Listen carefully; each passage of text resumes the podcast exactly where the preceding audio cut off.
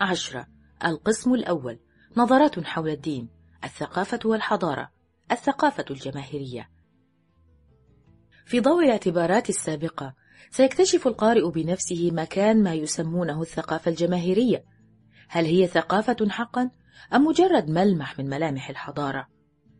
موضوع أي ثقافة هو الإنسان فردا أو شخصية أي الفردية المتفردة التي لا تتكرر. أما موضوع الثقافة الجماهيرية وهدفها فهو الجمهور أو الإنسان الجمهور man mass. وقد أنشأ هذا المصطلح man mass في الأدب جوزي أورتيغا ويعني به أن الجمهور يتحول إلى وحدات مجهولة الهوية لا وجه لها أو إلى مجموعة من الناس فقدوا شخصياتهم وتقلصوا إلى مجرد كتلة غير متميزة المعالم. والإنسان الجمهور هو النتاج النهائي لحضارة بدون ثقافة متحرر من الشك والتفصيلات الثقافية. يملك الإنسان روحا أما الجمهور فلا شيء لديه سوى حاجاته. ومن ثم فكل ثقافة هي تنمية للإنسان بينما الثقافة الجماهيرية مجرد إشباع للحاجات. تنحو الثقافة تجاه الفردية. أما الثقافة الجماهيرية فتصب في الاتجاه المعاكس نحو التماثل صب الأرواح في قوالب متماثلة. عند هذه النقطة تنحرف الثقافة الجماهيرية عن الأخلاق وعن الثقافة. فالإنتاج بالجملة للسلع الروحية والنسخ المكررة للأدب المزخرف الرخيص يؤديان إلى سلب الشخصية. إن الثقافة الجماهيرية تختلف عن الثقافة الأصيلة في أنها تحد من الحرية الإنسانية من خلال هذا الاتجاه نحو التماثل ذلك لأن الحرية هي مقاومة التماثل. هناك خطأ شائع يخلط بين الثقافة الجماهيرية والثقافة الشعبية وهذا الخلط يسيء إلى الأخيرة. حيث تختلف الثقافة الشعبية عن الثقافة الجماهيرية في أنها ثقافة أصيلة حية ومباشرة. وهي بريئة من البهرجة ومن الأعمال الأدبية والفنية الهابطة والتي هي نتاج المدن الكبرى. الثقافة الشعبية قائمة على الإجماع والمشاركة بينما المبدأ السائد في الثقافة الجماهيرية هو التلاعب. في إطار الثقافة الشعبية نجد أن الطقوس والرقصات والأغاني هي ممتلكات مشتركة في القرية أو القبيلة فالذين يؤدونها هم في الوقت نفسه جمهور المشاهدين والعكس صحيح.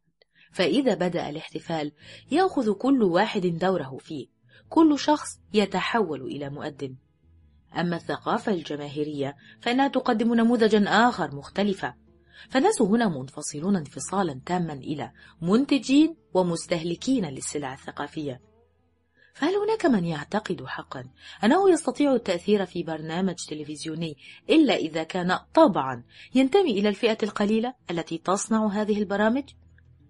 إن ما يسمى بوسائل الإعلام الجماهيرية كالصحافة والراديو والتلفزيون هي في الحقيقة وسائل للتلاعب بالجماهير فمن ناحية يوجد مكتب المحررين وهو مكون من عدد من الناس. عملهم هو إنتاج البرامج.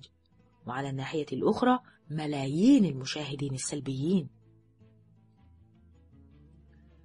لقد أجريت دراسة في سنة 1971 كشفت أن الإنجليزي العادي يقضي من 16 إلى 18 ساعة في الأسبوع يشاهد التلفزيون.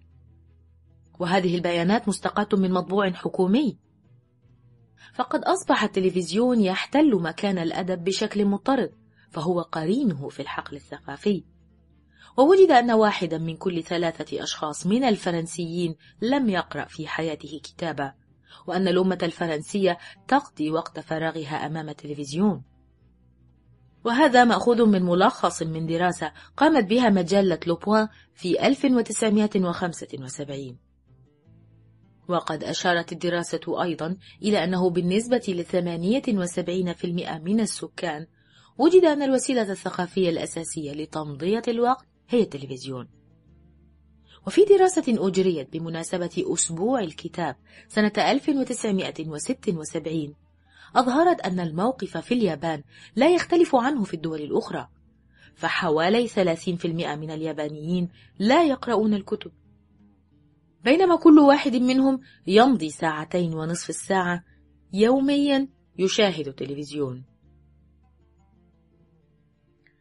ويذهب البروفيسور هوريكاوا بجامعة سان فرانسيسكو إلى أن استعداد الجيل الجديد أقل من المستوى المعياري للجامعة.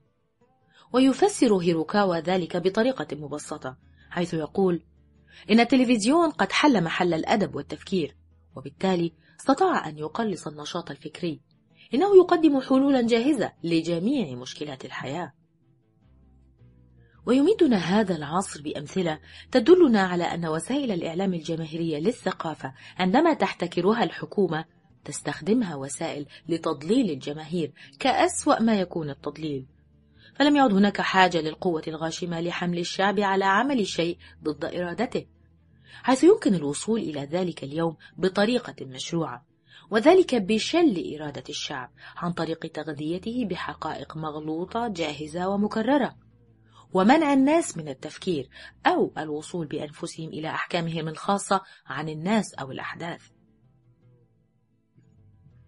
لقد أثبت علم نفس الجماهير كما أكدت الخبرة أنه من الممكن التأثير على الناس من خلال التكرار الملح لإقناعهم بخرافات لا علاقة لها بالواقع. ملحوظة. حتى سنة 1945 كان اليابانيون يتعلمون أن الميكادو هو سليل إلهة الشمس وأن اليابان خلقت قبل بقية العالم. وكان الطلاب يتعلمون هذه الخرافة حتى على يد أساتذة الجامعة. ولكن هذه الحالة أصبحت الآن في ذمة التاريخ. أما اليوم فنصادف خرافات على شكل عبادة القادة في روسيا وفي الصين وكوريا الشمالية. عبادة ستالين وماو تسي تونغ وكيم إل سونغ. جميع هذه الخرافات على نمط واحد. مثلا كل كلمة للقائد المبجل المحبوب الرفيق كيم إل سونغ قد استقرت في أعماق قلوبنا كما يتخلل الماء الأرض العطشة. إننا سنمضي عاقدين العزم على السير وفق الخطة العظمى للتنمية الاشتراكية التي صاغها قائدنا المبجل المحبوب الرفيق كيم إل سونغ. وهذا من مقال كتبه كيم جون هوي وفي تابوت زجاجي بساحة أحد المصانع بكوريا الشمالية عرض حجر بداخله ومكتوب عليه هذه العبارة. الحجر الذي جلس عليه الرفيق الحبيب المبجل عندما كان يتحدث.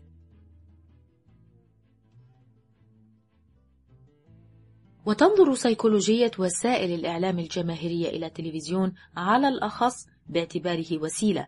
ليس لإخضاع الجانب الواعي في الإنسان فحسب بل الجوانب الغريزية والعاطفية بحيث تخلق فيه الشعور بأن الآراء المفروضة عليه هي آراؤه الخاصة. وترى جميع المجتمعات الشمولية فرصتها في التلفزيون وتندفع لاستخدامه. وهكذا أصبح التلفزيون تهديدا للحرية الإنسانية أكثر خطرا من البوليس والسجون ومعسكرات الاعتقال السياسي. وأعتقد أن الأجيال القادمة ما لم تكن قدرتها على التفكير قد دمرت تماما. سوف تصدم باستشهاد الجيل الحالي المستهدف بدون عائق لتأثير هذه القوة الضارية التي لا رابط لها. فإذا كانت الدساتير في الماضي توضع للحد من سطوة الحكام فإن دستورا جديدا سنحتاج إليه لكبح جماح هذا الخطر الجديد. الذي يهدد بإقامة عبودية روحية من أسوأ الأنواع. تتسم الثقافة الجماهيرية بحالة عقلية أشار إليها يوهان هوزينغا باسم الصبيانية. فقد لاحظ هوزينغا أن الإنسان المعاصر يتصرف بطريقة طفولية بالمعنى السلبي للكلمة أي بطريقة تتفق مع المستوى العقلي للمراهقة تسلية مبتذلة غياب روح الفكاهة الأصيلة الحاجة إلى أحداث مثيرة ومشاعر قوية الميل إلى الشعارات الرنانة والاستعراضات الجماهيرية والتعبير عن الحب والكراهية بأسلوب مبالغ فيه اللوم والمدح المبالغ فيهما وغير ذلك من العواطف الجماهيرية القاسية. وفي نهاية المطاف نواجه موقفين مختلفين تجاه الآلة والتكنولوجيا. فالثقافة لديها خوف من الآلة وكراهية غريزية للتكنولوجيا. الآلة هي الخطيئة الأولى في الثقافة كما يقول نيكولاي بردييف وكذلك كينيث كلارك في كتابه الحضارة حيث يقول إن الذين استطاعوا أن ينفذوا إلى أعماق الصناعة في وقت مبكر كانوا هم الشعراء فكان بليك يقول أظن أن المصانع من عمل الشيطان وقد مضى بعد ذلك ما يقرب من عشرين عاما قبل أن ينتبه الإنسان العادي إلى المسخ الذي خلقته الحضارة. جاء هذا الموقف من الشعور بأن الآلة كانت منذ البداية وسيلة للتلاعب بالأشياء ثم تحولت لتصبح وسيلة للتلاعب بالإنسان. لنتذكر التحذيرات التي عبر عنها كل من طاغور وتولستوي وهيدجر ونايزفيسني وفوغنر وآخرون. ومن الناحية الأخرى نجد الماركسي هنري ليفيف يتبنى فكرة مختلفة تماما وهو يقول إن أعلى مستوى للحرية يمكن الوصول إليه فقط في مجتمع تطورت فيه التكنولوجيا بكل ما فيها من إمكانات في مجتمع شيوعي في مجتمع طوبوي يحيا على الطوبية كمثل أعلى مباشر أو غير مباشر سنجد الحليف الطبيعي هو الآلات والتكنولوجيا. فالآلات تدعم ولا تمنع التلاعب بالإنسان والأشياء. إنها تساعد على إيجاد التماثل من خلال التعليم ووسائل الإعلام. والآلات تتطلب التعاون والعمل الجماعي لعدد كبير من الناس منتظمين في آليات شبيهة بالتعاونيات ومحكومة بإدارة مركزية. وأخيرا فإنها توفر إمكانات السيطرة الكاملة للمجتمع. أعني السلطات على الفرد بواسطة المراقبة المباشرة أو غير المباشرة على ما يفعله أو يقوله أو يفكر فيه.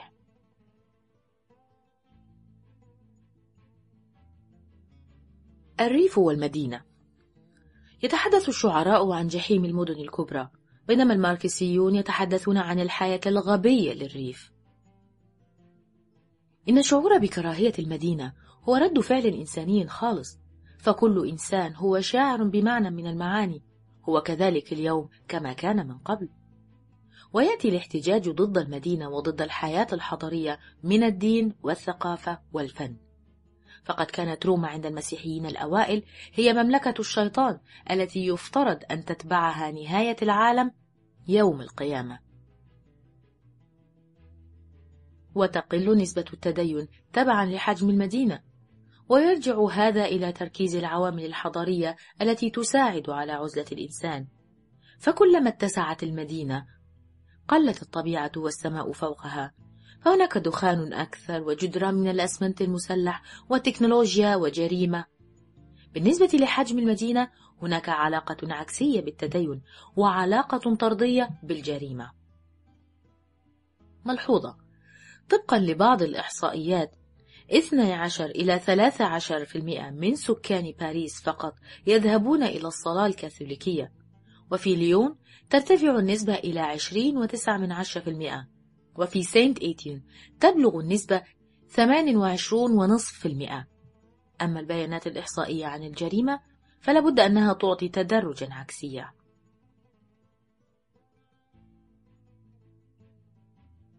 نقول بالنسبة لحجم المدينة هناك علاقة عكسية بالتدين وعلاقة طردية بالجريمة. فهاتان الظاهرتان لهما أسباب مشتركة من حيث أنهما مرتبطان بما يسمى الجمال الواقع في مجال الخبرة. إنسان القرية لديه فرصة أكبر لكي يشاهد السماء المنقوشة بالنجوم والحقول الخضراء والزهور والأنهار والنباتات والحيوانات. فهو يعيش متصلا بالطبيعة وعناصرها المتنوعة. ويقدم له الفولكلور الفني وطقوس الزواج والأغاني الشعبية والرقصات نوعا من الثقافة والخبرة الجمالية ليست معروفة لإنسان المدينة.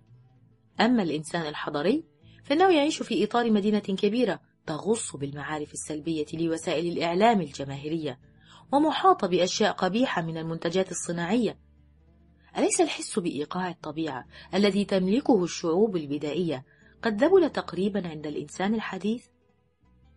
ومن أكبر الأخطاء في عصرنا شيوع فكرة أن ساكن الحضر لديه فرص أكثر لممارسة الخبرة الفنية والجمالية كأنما الحفلات الموسيقية والمتاحف والمعارض التي يتردد عليها نسبة ضئيلة جدا من سكان المدينة يمكن أن تكون تعويضا عن النشوة الجمالية التي قد تكون لا شعورية ولكنها قوية عند إنسان القرية الذي يستمتع بمشاهدة المنظر الرائع لشروق الشمس. وليقظة الحياة بعد انتهاء فصل الشتاء. إن غالبية سكان المدينة يمارسون أقوى مشاعر الإثارة في مباراة حامية لكرة القدم أو ملاكمة. وإجمالا نقول إن إنسان القرية حي وأصيل. أما العامل الصناعي الحضري فهو آلي وميت.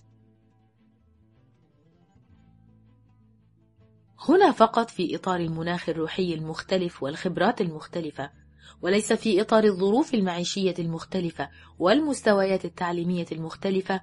ينبغي لنا أن نسأل عن تفسير لتدين إنسان القرية وقلة التدين عند العامل الصناعي الحضري.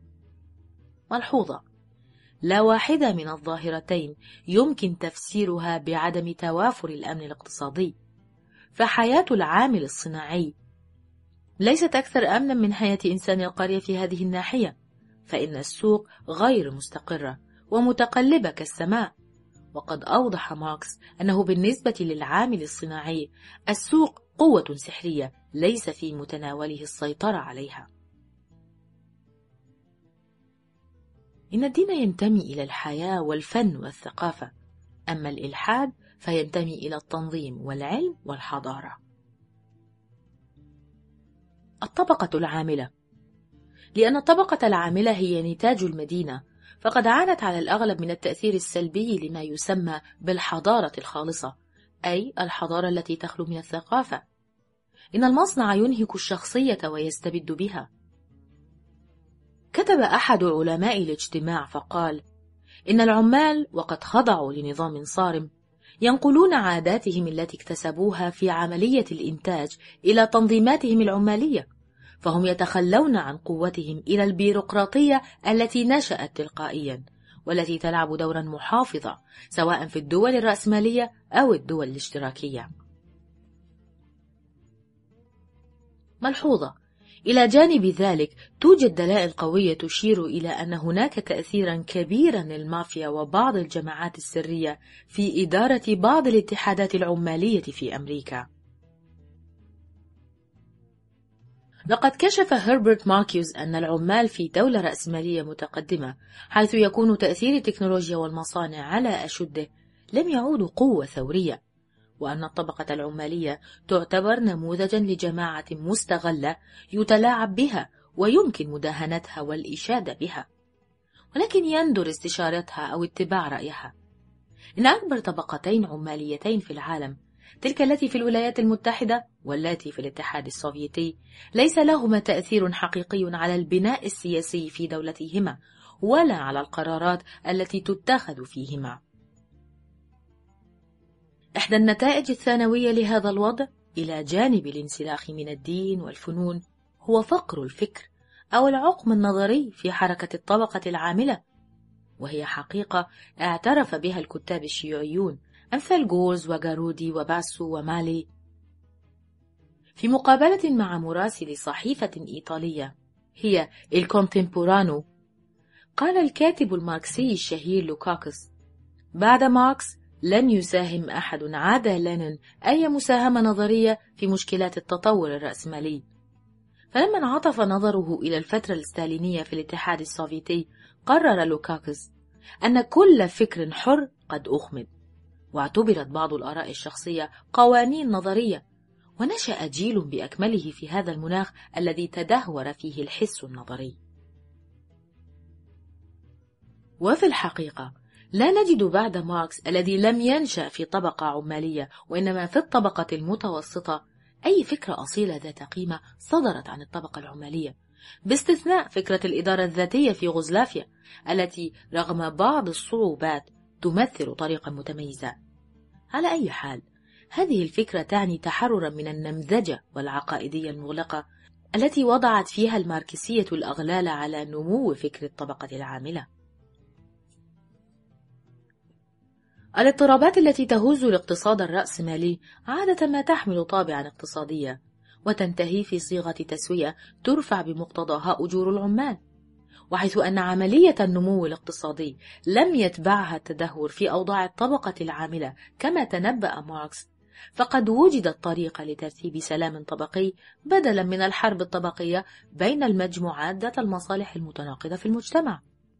ملحوظة. إن الأهمية الاقتصادية للإضرابات العمالية ليست بالضخامة التي تبدو عليها للوهلة الأولى. فطبقا للإحصاءات الصادرة من معهد سويدي سنة 1978 عن أكبر الدول الرأسمالية الولايات المتحدة وبريطانيا وإيطاليا وكندا.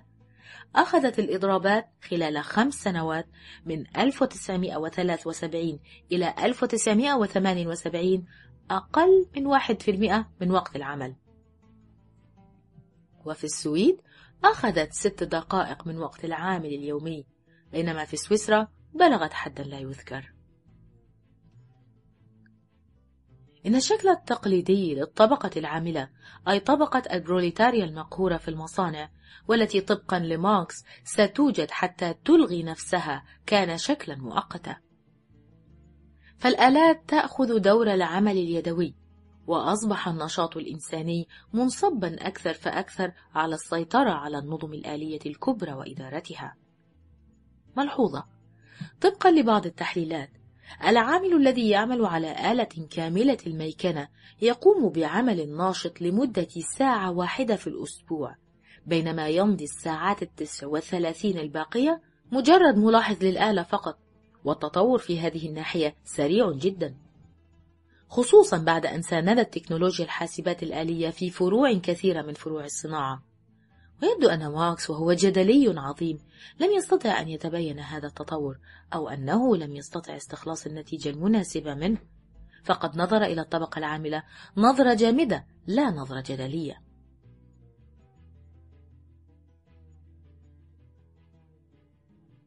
إن تطور العلم والتكنولوجيا وتطور وسائل الإنتاج لم يؤدي إلى قوة الطبقة العاملة ولكن إلى تدهورها. لم يمنح هذا التطور قوة للعمل بل على العكس نقل النقطة الحاسمة في الإنتاج وكذا الأهمية الاجتماعية إلى الذكاء التكنولوجي. وهكذا تلاشت آخر المثالية والرومانسية الثورية وظهرت على المسرح التكنوقراطية أو القوة العقلانية التي لا قلب لها وهي النتاج النموذجي للحضارة الراسخة.